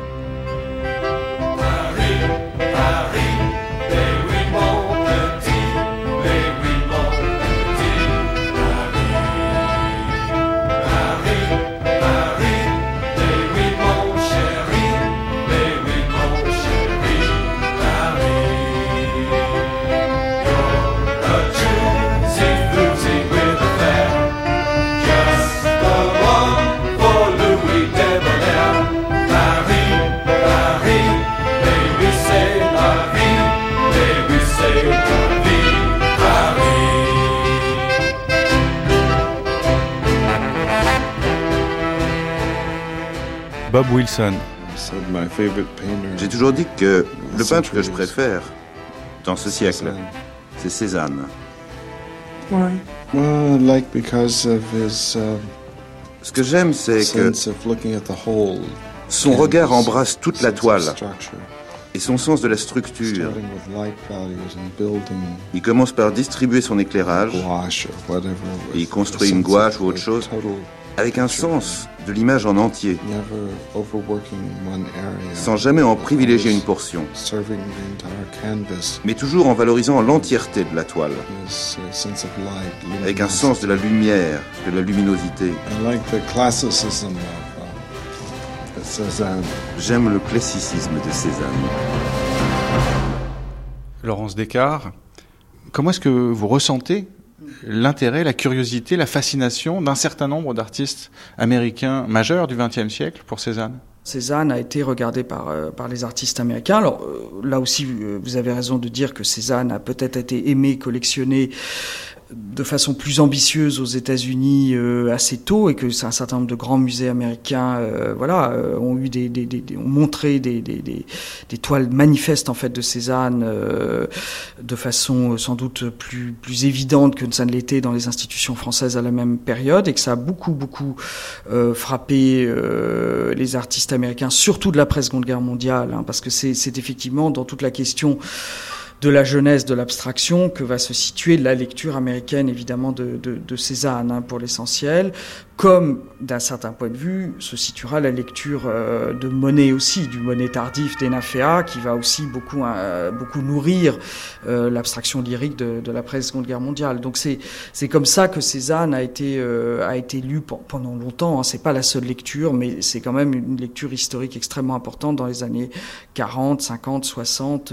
il est vu comme là encore une figure fondatrice. Alors c'est plus la question du cubisme, c'est la question effectivement de l'abstraction, c'est-à-dire d'une lecture euh, pré-abstraite en quelque sorte de, de l'œuvre de Cézanne, alors qui est en fait un contresens, sans doute, parce que l'abstraction c'est pas le problème de Cézanne. Cézanne est en fait très attaché au motif. Mais c'est pas parce qu'il le dépouille à l'extrême qu'il ne veut que voilà parler de ce rocher, de ce tronc d'arbre, de voilà ou de ces trois rochers, de ces trois troncs d'arbre, qu'il n'y a pas pour autant un motif. Au contraire. Je pense que le rapport au motif est absolument essentiel, comme chez Monet. C'est-à-dire, c'est pas parce que Monet se lance dans des grandes variations lyriques sur les naféas qu'il n'y a pas pour autant un motif. Il y a bien un motif. Et ce rapport au motif est absolument essentiel pour les, pour les deux artistes, parce que c'est une génération qui se construit encore dans son système de représentation, dans un rapport au motif, qui le libère au maximum. Et ça, ils se rejoignent tous les deux là. Mais pour autant, il y a bien, il y a bien un sujet et un motif. Et qui n'est pas innocent dans le cas de Cézanne, puisque c'est un motif, je vais dire, presque identitaire, personnel. C'est sa Provence à lui, son petit monde à lui, celui qu'il arpente euh, euh, dans ses promenades depuis l'enfance. Donc c'est une façon de dire, de se peindre lui-même. C'est une forme d'autoportrait aussi.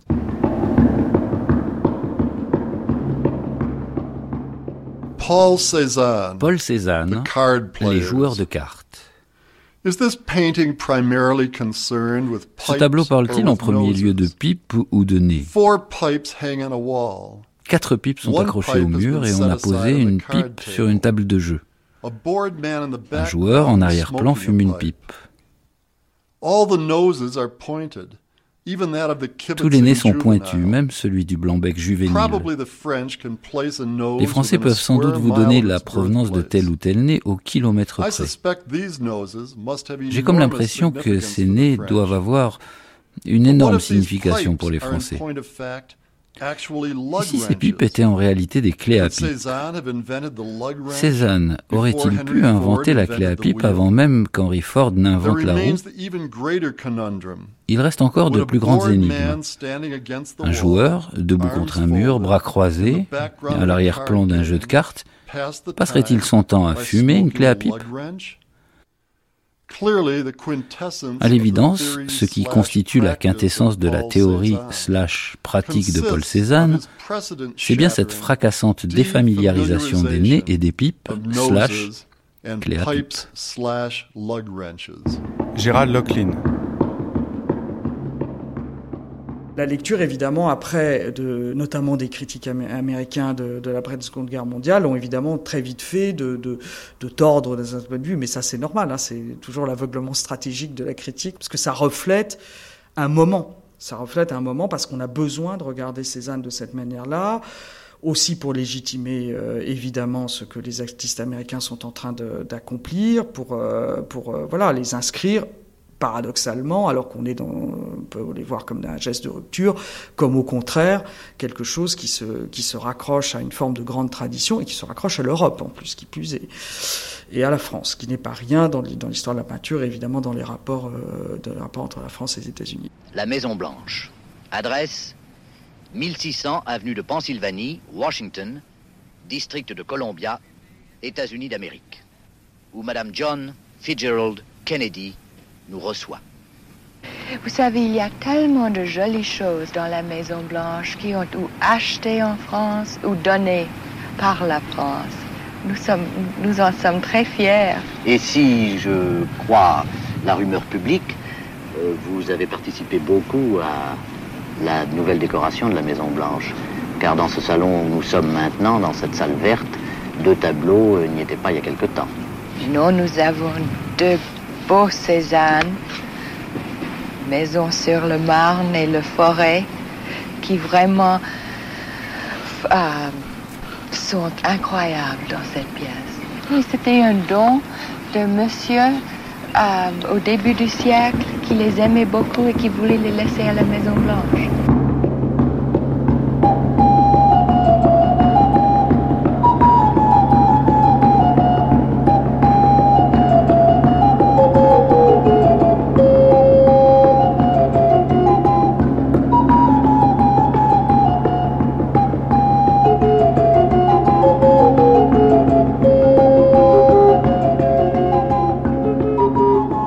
Aux artistes américains d'aujourd'hui, ben, je peux vous dire que Cézanne, euh, euh, ça compte pour eux. Daniel Thompson. Cette bande de garçons qui ont, qui ont donc euh, presque tous 20 ans en 1860. Rodin est né en 1840, Cézanne en 39, Zola en 40. Enfin, ils ont tous cette génération-là pratiquement. Manet est un tout petit peu plus âgé, Pissarro aussi, mais enfin quelques années ils sont une bande de, voilà une bande rock'n'roll. Ils sont ils sont euh, dans, il faut pas oublier que dans les années 60, nos années 60 du siècle dernier, euh, euh, Elvis Presley, ça, ça avait fait un scandale. il y avait tout à coup cette espèce de nouvelle manière, et ne parlant même pas bien sûr des artistes de la, du pop art aussi, de la même époque. Encore un mouvement qui a explosé tout.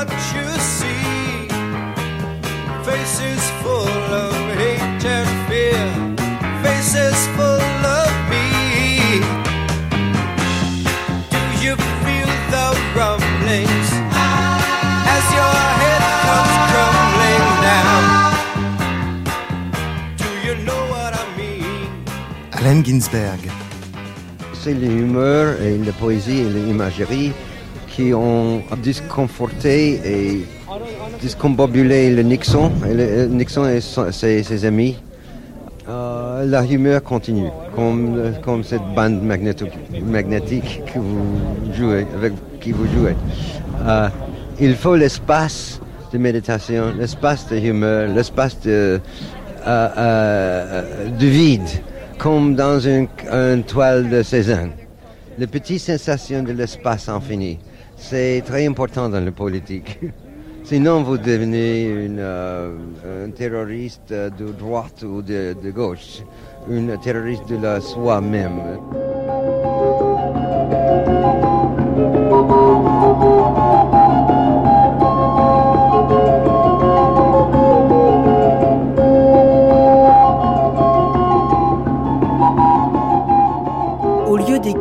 Des carrés et des triangles, Cézanne reconstitue au moyen de triangles, de cubes et de couleurs. Il faut que je reconstitue au moyen de mots, des rythmes, bien sûr, et tout le reste. Mais c'est des mots, des phrases. Bien. Le problème alors, c'est d'atteindre les différentes associations qui se poursuivent simultanément, de choisir les éléments des deux, comme jazz, jukebox et le reste. Et on tire le jukebox de là. La politique, la bombe à hydrogène, et on tire l'hydrogène de là. Vous voyez? Jukebox à hydrogène. Allen Ginsberg. Machinerie d'un rêve électrique collectif. Une putain de Babylone qui enfante la guerre en gueulant sur les capitoles et les académies. Le fric, le fric, le fric. Gueulerie démentielle, fric céleste de l'illusion. Le fric fait de rien, de famine, de suicide. Le fric de la faillite, le fric de la mort. Le fric contre l'éternité. Et les grosses meules de l'éternité vomissent l'énorme journal de l'illusion.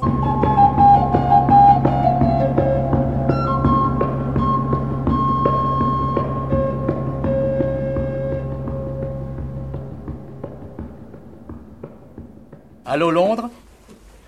Allô Londres? Ici Chattard, oui, je vous entends.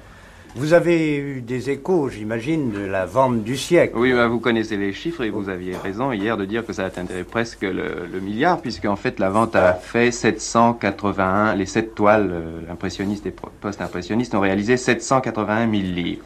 ce qui, au cours du franc actuel, fait à peu près le milliard. La plus grosse cote a été atteinte par le Cézanne, je crois. Oui, oui, oui. Mais ce qui est extraordinaire dans cette vente, voyez-vous, pas, ce n'est pas tellement les chiffres qu'elle a atteints, c'est le, le ça a été véritablement une course contre la montre.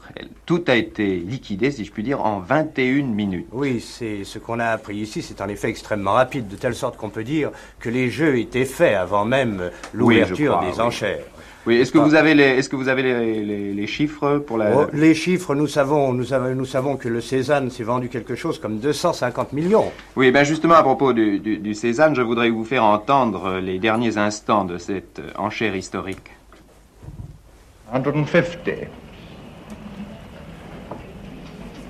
155, 160, 165,000, 170, 175, 180, 185, 190, 195, 200, 205, 205, at 205, 210, 215, 220, at 220,000, the bid is on my left at 220,000.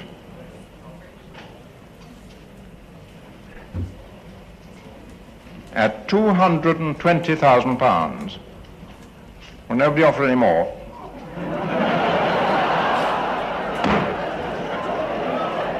Mr. Mr.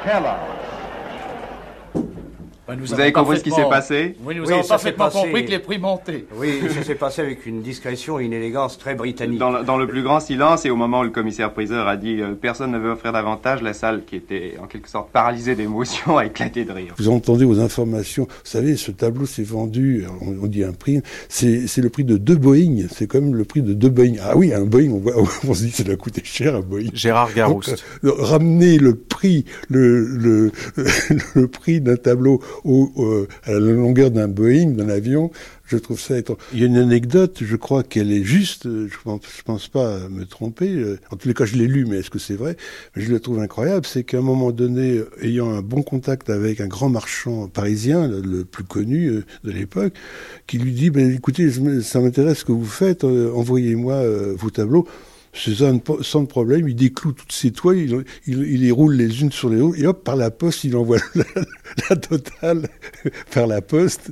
un truc de fou, quoi. Aujourd'hui, on est euh, dans quelque chose qui s'appelle euh, euh, euh, le marché de l'art, et le marché de l'art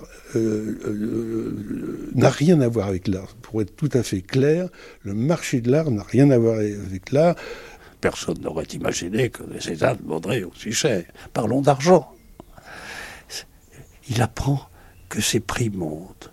Et voilà son commentaire. Ces gens-là préparent un mauvais coup. Et qui est-ce qui fait monter les prix de Cézanne d'une façon d'ailleurs magnifique? C'est Monet. Ça se vend pas. Euh, Ambroise voilà raconte qu'il il s'est baladé.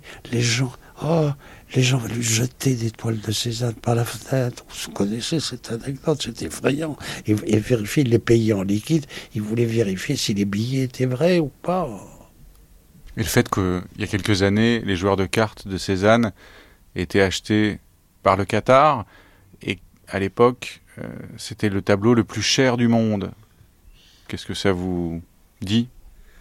Ça me dit que c'est en plus c'est drôle, c'est pas le meilleur Cézanne du tout. Il faut acheter de l'argent avec de l'art, pas de l'art avec de l'argent. Ce qu'a compris Andy Warhol, très très tout à fait génial sur cette question. Hein. de ce point de vue-là, il y avait un dessin humoristique euh, magnifique. C'était un type envoyé un type devant un coffre-fort euh, fermé. Euh, très, très, très, comme ça, très inquiet. Et alors, il y avait deux bonnes femmes derrière, et l'une dit à l'autre, mais qu'est-ce qu'il fait? Ah, il contemple son Van Gogh.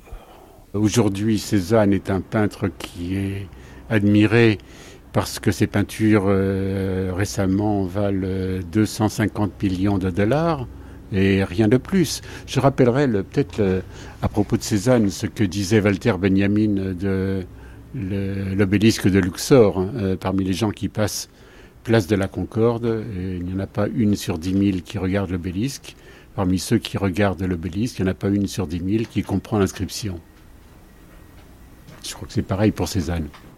Il y a après tout 5 euh, milliards de personnes sur Terre, euh, et si on fait une division, on tombe sur un nombre relativement raisonnable de gens qui peuvent effectivement entrer dans Cézanne. Ça ne veut pas dire qu'une entrée soit meilleure qu'une autre, ça veut dire simplement qu'il y a toutes sortes d'intérêts pour Cézanne, et les intérêts ne sont, sont des fantaisies, hein, et toutes les fantaisies sont respectables. Mais je pense que beaucoup de personnes vont voir Cézanne et au fond, ils ne voient rien du tout.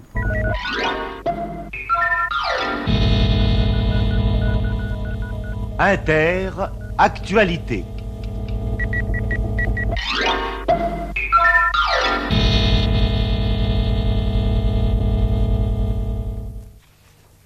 Au micro, Jean Piazza. Dans le midi, chez nous, un nouveau vol de tableaux. Oui, les toiles n'ont vraiment pas de chance dans cette région de notre pays. Cette fois, c'est à Aix-en-Provence que des toiles se sont proprement envolées. Et parmi ces tableaux, le fameux Les joueurs de cartes prêtés par le Louvre ce qui est tout de même considérable. La nouvelle d'ailleurs, vous la connaissez peut-être déjà, car notre ami Georges Lourier, qui se trouve à Aix avec l'équipe de Paris Inter aux quatre coins, vous l'a donné avec force détail dès 15h cet après-midi. Mais je crois que nous avons de nouveau Georges Lourier au bout du fil, et je voudrais qu'il nous rappelle, qu'il nous raconte comment les choses se sont passées. Piazza, pour savoir comment les choses se sont passées, j'ai été à la source même. Je me suis rendu au pavillon Vendôme où avait lieu cette exposition Cézanne et j'ai trouvé là Madame Somme qui est la conservatrice du musée. Madame Sam, je pense qu'aujourd'hui doit être une journée très lourde pour vous. Vous êtes la conservatrice du musée Cézanne et au petit matin, vous avez découvert le vol qui s'est produit chez vous cette nuit. Alors, euh, c'est les deux gardiens qui sont précipités chez moi et qui m'ont appelé en me disant Madame, venez voir. Je n'ai pas voulu le croire, bien entendu, sur le moment. Et même une fois arrivée devant les murs vides, j'étais très impressionnée, comme on peut bien le penser. Vous avez dû avoir un coup au cœur effroyable, vous avez cru à une plaisanterie, vous n'avez pas pensé que c'était vrai. J'ai cru à une présenterie, je, ne pouvais pas imaginer une chose pareille dans les précautions que nous avions prises. Et bien entendu, c'est une exposition tellement importante que aucun, aucun détail de sécurité ne pouvait être négligé. Donc vous avez deux gardiens, deux agents de police, je crois, qui rôdent toute la nuit dans le jardin. Oui, euh, nous avons de l'agent la police en permanence 24 heures sur 24. Plus un gardien qui vous est personnel? Un gardien personnel qui habite dans l'enceinte du pavillon, plus moi-même qui est logé au pavillon. Vous-même, vous habitez là Moi, j'habite là. Vous habitez à combien de mètres de l'endroit où furent volées les toiles de... Mon lit, si je peux dire, est situé à quelques mètres de la grande salle où fut prise de toiles. Et vous n'avez pas fait de mauvais rêves cette nuit Vous n'avez rien entendu? Malheureusement, non. De plus, je crois que vous avez un chien, madame, qui dort dans votre chambre. Euh, oui, le chien qui me dort dans ma chambre et qui n'a rien entendu, ce qui prouve que les, les, voleurs ont pris mille et une précautions. Donc voilà, quatre personnes, deux, deux agents de police, un gardien et madame Sam qui habitent cette maison qui dormait à côté des toiles à quelques mètres de là, plus un chien, et personne n'a rien entendu. Cela tient vraiment du miracle, enfin. Oui, je crois, moins que l'étoile ait eu des ailes, mais c'est vraiment extraordinaire. Euh, ça laisse supposer que ce sont des spécialistes. Ils ont volé des tableaux en les sélectionnant, à votre avis? J'ai l'impression, oui, qu'ils ont choisi l'étoile qui leur paraissait le plus intéressante. Voulez-vous nous donner la liste des toiles volées? Euh, Ils ont pris deux toiles anciennes, la nature morte au gigot, qui est de la période des débuts de l'œuvre de Cézanne, et la sœur de Cézanne, Marie Cézanne. Les autres toiles sont les joueurs de cartes du Louvre, qui sont évidemment assez célèbres. Le paysan assis, paysage prétexte avec la tour César, les reflets dans l'eau, les crânes, qui sont, euh, et la nature morte à la théière, qui sont des œuvres des 15 dernières années de la vie de Cézanne en tout huit toiles, qui représentent, euh, s'il fallait les évaluer, une somme de... Ah, ça, c'est une estimation que je ne dois point donner. Vous ne pouvez pas la donner, mais vous la connaissez. oui, mais je ne dois pas la donner. Est-ce qu'à votre avis, la, compagnie d'assurance couvrira? Ah, ça, c'est encore une chose que je ne peux pas dire. Madame Sam, une autre question. Y a-t-il eu effraction réellement? Euh, nous procédons à une enquête à l'heure actuelle. Tout, nous devons faire même des nous avons des suppositions et moi personnellement je ne peux rien dire. Toute l'affaire est dans les mains de la police qui a fait des enquêtes ce matin et qui doit continuer encore ce soir. Vous déjà, vous avez votre petite idée Oh, j'ai aucune idée parce que je suis pas policier du tout. Madame Sam, une dernière question. Est-ce qu'à votre avis, ces toiles sont négociables facilement par les voleurs? Moi, je ne pense pas que les toiles peuvent être négociées, étant donné qu'elles sont des toiles très connues, inventoriées, répertoriées, et que tous les marchands de tableaux connaissent ces toiles. Est-ce que vous allez poursuivre l'exposition maintenant, ou est-ce que vous allez tout mettre sous clé? Euh, Pour le moment, aujourd'hui, nous avons réouvert au public, et qui évidemment est assez nombreux et veut juger de par lui-même le, le vol fait cette nuit. Et je, ne, je pense que je suivrai les ordres de la mairie. Oui, ce qui est extraordinaire, c'est que hier, on venait au pavillon Vendôme voir les toiles de Cézanne. Aujourd'hui, on vient voir les vides qu'elles ont laissés. Mais l'affluence est encore plus grande.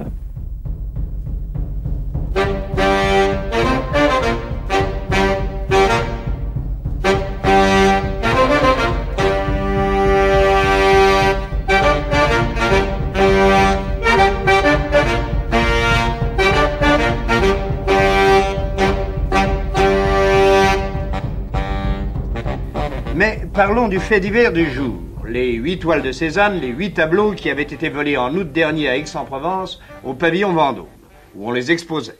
Vous savez peut-être qu'on les a retrouvés avant-hier, ces tableaux, et mystérieusement retrouvés. Cela s'est passé comme dans un film, un véritable scénario. Avant-hier donc, lundi, à 8 heures du soir, coup de téléphone anonyme. Un inconnu qui dit Je vous conseille d'aller voir dans une 404 Peugeot verte, immatriculée 904 BN13. Elle est abandonnée avenue Camille Pelletan. Vous aurez une surprise. On y va, on trouve la 404. Dedans, il y a les Cézannes volées. Valeur, on ne sait trop. On ne compte plus au prix que font les Cézannes dans les ventes. C'est bien simple. L'un des tableaux volés, les fameux joueurs de cartes qui sont au Louvre, n'avait même pas été assuré par cela même qu'il est inestimable. 200, 300, 400 millions, on ne sait pas. Comment, pourquoi les tableaux ont-ils été restitués? D'abord, parce qu'il est à peu près impossible de les vendre. Le monde entier, les amateurs, les marchands du monde entier les connaissent.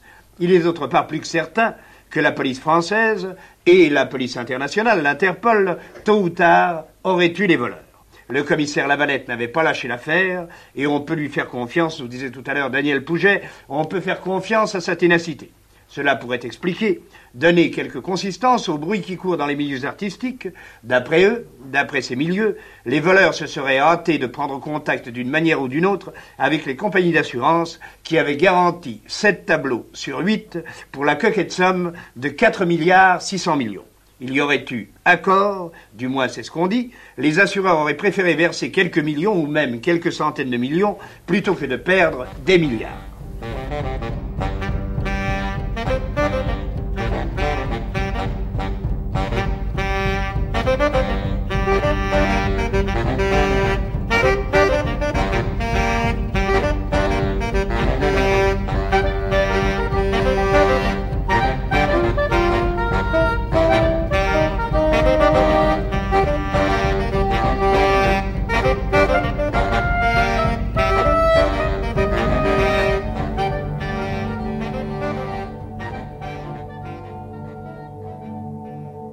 Persuadé que, si on pense à Cézanne par exemple, qu'il y a une, postérité extraordinaire de Cézanne qui pourtant n'était pas un homme bavard. Euh, c'est-à-dire que cette peinture a fonctionné avec la violence, la force, euh, tous les facteurs qu'on peut imaginer, euh, enfin nécessaires à l'élaboration d'un manifeste, c'est-à-dire une sorte d'évidence, une sorte de aussi une, une, une rupture avec ce, ce, qui se passait à l'époque et à jamais l'œuvre de Cézanne est restée une, une potentialité une pile en quelque sorte qui se recharge en permanence avec un énoncé tellement euh, indéchiffrable que lui-même était incapable d'énoncer. Euh, Lorsqu'il parlait de son travail, c'était des petites phrases euh, simples, assez mystérieuse que tout le monde tente de décoder, qu'on a recueilli précieusement, mais au fond qui ne donne rien euh, sur son œuvre parce qu'elle elle ne faisait que euh, obscurcir le, le mystère.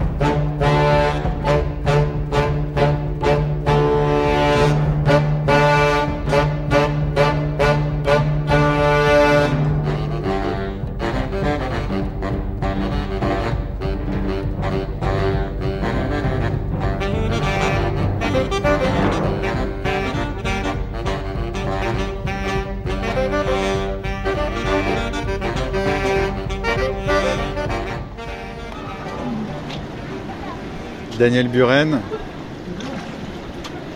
nous sommes sur le motif, dans le jardin du Palais Royal. Autrement dit, euh, vous êtes vous-même appuyé sur l'une des fameuses colonnes de Buren. Et je vous ai donné rendez-vous ici parce que, à propos de Cézanne, j'ai pensé à vous en découvrant un tableau qui s'intitule euh, Madame Cézanne au fauteuil rouge. Un tableau où Hortense porte une robe à rayures, grise et blanche, et j'ai vu un buren. Ah oui, vous avez de l'imagination, c'est bien. Vous voyez de quel tableau je veux parler Oui, oui, bien sûr. Comment est-ce que vous le regardez ah, pas tout à fait comme ça. C'est une chose à laquelle je pense quasiment jamais, c'est à des aux choses rayées. Alors, vous savez, euh, une chose, disons, plus banale que j'ai entendue 350 euh, fois, euh, les marquages de hauteur des ponts sur les autoroutes sont des pieds de bande euh, blanches et colorées. Bon, il y en a beaucoup qui voient ça et qui après me disent Mais tu te rends compte, je vois ça, je ne peux pas m'empêcher de penser à ton travail ou à toi ou je ne sais quoi. Alors ça me fait un peu rigoler, mais c'est pareil. Donc, euh, et puis là, et puis alors les choses rayées, c'est si moi je l'ai utilisé, c'est parce que justement ça a cette euh, qualité de banalité euh, absolument euh, visible par tout le monde. Il n'y a pas beaucoup de choses qui soient vraiment banales, mais ça, c'en est une. Je ne sais pas trop ce que ça veut dire d'ailleurs, mais je crois que c'est parce que c'est un, une espèce de signe visuel qui vient calmer un espace si on parle d'un tableau et qui est relativement neutre, c'est-à-dire que pour, pour autant n'importe qui peut s'en servir et qui peut servir à beaucoup de choses aussi, qui d'ailleurs est utilisé dans certaines choses en dehors de, de l'ameublement ou des tissus et autres, euh, qui est utilisé par exemple dans beaucoup de pays dans, au monde, euh, cette alternance blanc et couleur, ça peut être blanc et noir, blanc et rouge, parfois blanc et jaune, ou jaune foncé, euh, ça signifie un danger, ou ça signifie qu'il faut faire attention. Voilà. Mais Daniel Buren, on dit volontiers que la peinture de Cézanne a quelque chose de dangereux. Vous la vivez Vous la vivez comme ça pas, pas vraiment. Je pense que c'est une peinture euh, extraordinaire qui euh, a certainement ouvert euh, de grandes portes qui ne sont pas, à mon avis, refermées et qui sont intéressantes par un- une foule d'aspects. Et je ne parlerai même pas des choses qu'on sait qu'il a ouvertes et des gens qui ont qui non pas s'en sont vraiment inspirés, mais ont été, été marqués et ont commencé à travailler dans leur propre, euh, je dirais, dans leur propre démarche, euh, en véritablement étudiant et s'asseyant un peu sur, euh, sur Cézanne et sa leçon, je dirais. Donc, euh, on est là en face de l'un de ces euh, grands artistes du tournant du 19e siècle et 20e, euh, qui ont marqué, je pense, euh, fortement. je ne dirais pas qu'aujourd'hui, beaucoup de gens y font encore référence, mais je pense que, comme, n'importe quel grand artiste de la Renaissance, ça fait partie des choses qu'on a dans, au plus loin dans le fond de la tête. Mais ça n'a pas disparu.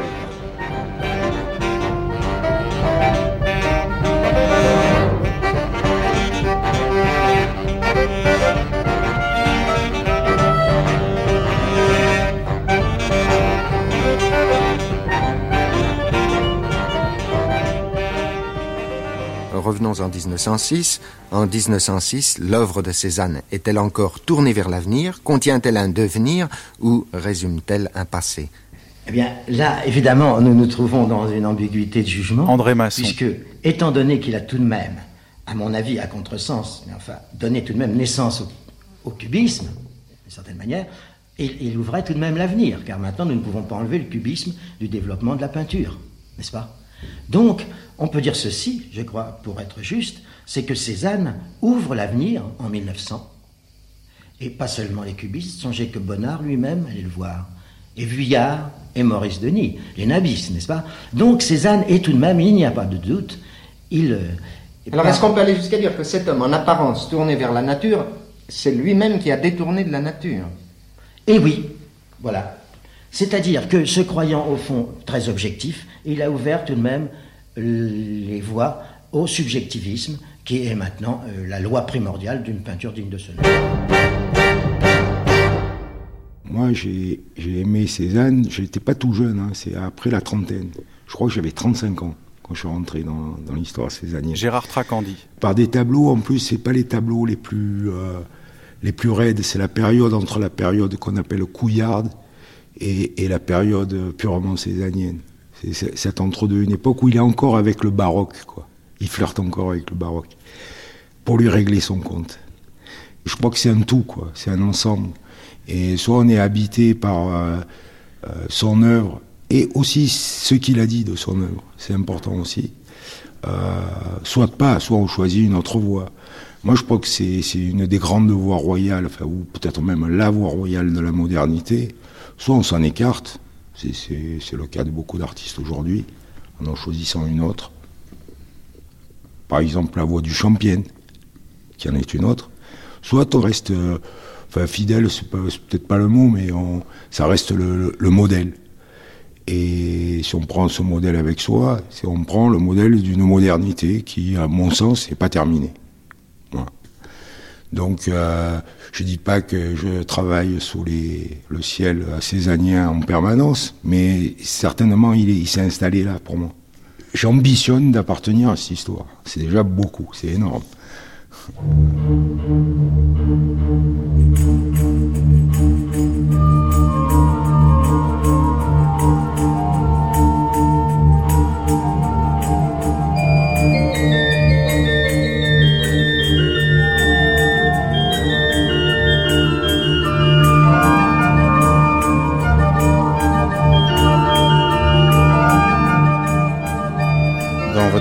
A euh, Bertrand Lavier.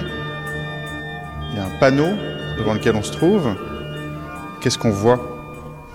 Ben, C'est un panneau qui est familier en réalité, parce que ce sont les paysages euh, qui sont un peu stylisés, qu'on voit sur les bords des routes nationales et des autoroutes, et qui sont au fond de la peinture de Chevalet, puisque au fond on a, on a planté, quelqu'un a planté son chevalet devant euh, la montagne Sainte-Victoire, comme le faisait Cézanne, et euh, là c'est le service finalement des, des autoroutes qui, qui est dans le rôle du peintre et du pittoresque. Et donc je me suis euh, finalement approprié euh, ces panneaux pour les peindre, pour en faire un autre type de paysage. Alors en fait, je pense qu'en français pittoresque, euh, sans vouloir être cuistre, mais ça veut dire digne d'être peint. Et en réalité, ces tableaux manifestent réellement ce que c'est que le pittoresque, puisque les, j'allais dire les cadreurs et les, graphistes qui ont planté leur chevalet devant la montagne Sainte-Victoire, ce paysage aixois, ont considéré évidemment qu'il y avait un côté pittoresque, euh, en sachant qu'évidemment Cézanne l'avait vu avant eux.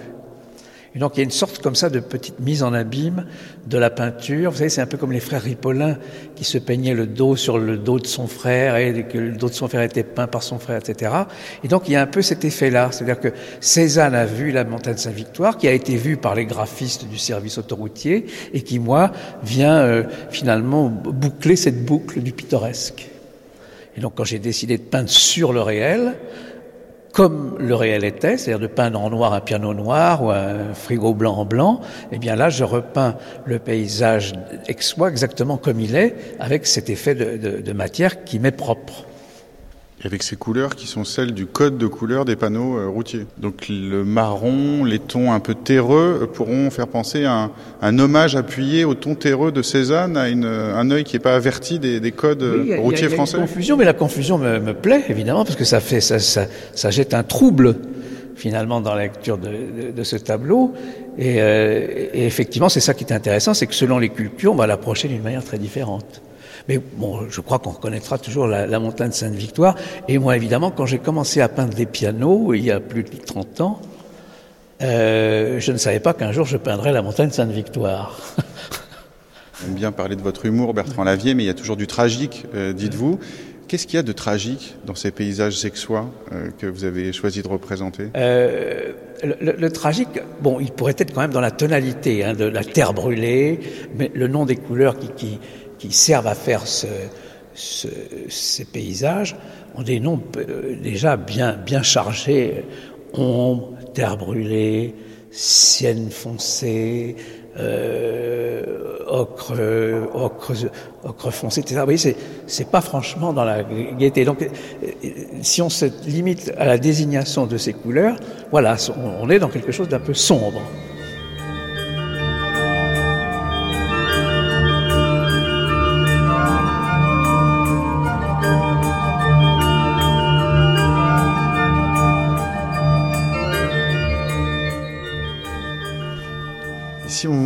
On, cherchait, comme ça se fait maintenant dans les grandes expositions, à faire dialoguer votre peinture, Thomas Lévillane, avec celle de, de Cézanne, il y a un tableau de vous que vous mettriez en, mmh. en, regard, soit que ce soit manifeste, soit que ce soit souterrain avec, euh, avec la peinture de Cézanne, avec certaines œuvres de Cézanne?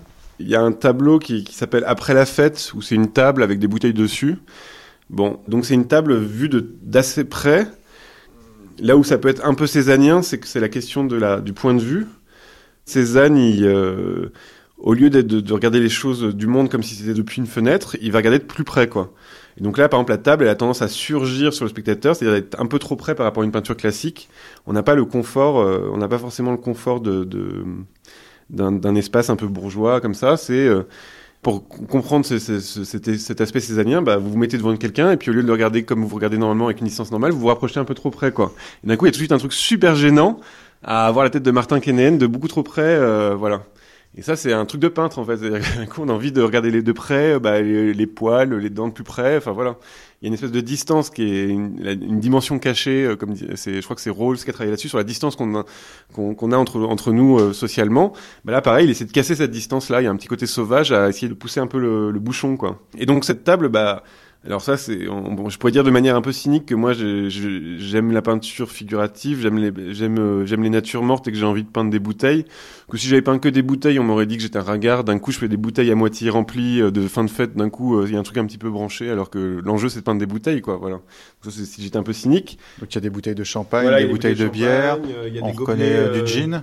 Il y a des gobelets avec euh, avec des cigarettes à l'intérieur. Il y a tout ce côté sale. euh, et moi, ce qui m'intéresse là-dedans, c'est le euh, le petit événement euh, que peut être le bordel d'objets les uns à côté des autres. euh, la nappe, qu'elle soit tachée de vin. Enfin voilà, il y a un petit, il y a un côté matière là-dedans. Un côté opératique de toutes les, matières entre le verre, le métal, les tissus, les bouts de gâteau au chocolat. Euh, même le plancher, tout ça, enfin il y a vraiment quelque chose qui m'intéresse quoi. Et là par exemple le plancher, encore une fois, je l'ai, un peu frontalisé, comme aurait pu faire euh, mieux sûrement Cézanne, pour englober le spectateur dans, dans, dans, dans, ce, dans cet espace. Et après moi je suis un petit peu plus postmoderne parce que j'ai fait un fond un peu, un peu flou, on sait pas trop euh, qu'est-ce que ça désigne comme espace quoi. Voilà.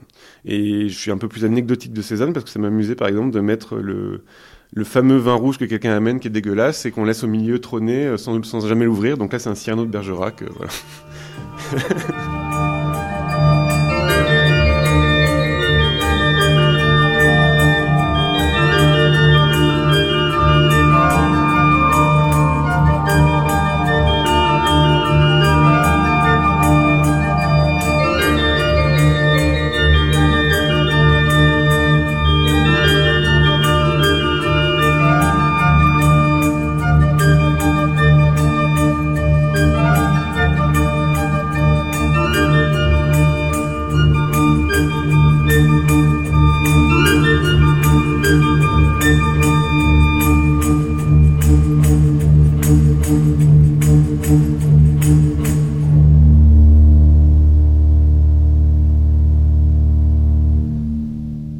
Qu'est-ce que vous pensez d'un peintre qui peint des bouteilles toute une vie qui, et qui, et qui s'y tient Bah, je pense que c'est un, un sage. Geneviève Haas. Un grand sage, et j'ai même dit à une, à une époque, j'ai dit que quand on parle de l'art sacré et tout, j'ai dit pourquoi pas mettre euh, des bouteilles de Morandi euh, dans une église, parce que ça rejoint le, presque euh, le côté spirituel. Et euh, naturellement, euh, il y a aussi des paysages, enfin chez Morandi. Il y a aussi le, le secret des des couleurs. Il y a beaucoup de beige et de gris, Oui. de blanc. Et surtout, on retrouve surtout ça euh, dans ses aquarelles. Quelle merveille ces aquarelles. D'ailleurs, euh, entre celles de Cézanne, moi j'ai une, une grande affection, euh, admiration pour les aquarelles de Cézanne, et aussi pour Morandi. Je pense qu'effectivement, quand Geneviève Haas parle de Cézanne, elle a tout à fait raison, c'est évident que le grand inspirateur de Morandi, c'est Cézanne, et que son attitude vis-à-vis de la peinture est assez proche de celle de Cézanne. Et si on veut comprendre Morandi, c'est à Cézanne qu'il faut se référer.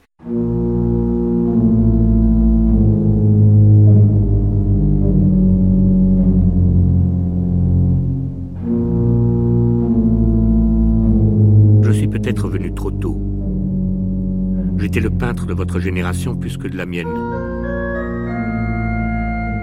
Vous êtes jeune, vous avez la vitalité. Vous imprimerez à votre art une impulsion que seuls ceux qui ont l'émotion peuvent lui donner. Moi, je me fais vieux. Je n'aurai pas le temps de m'exprimer. Travaillons.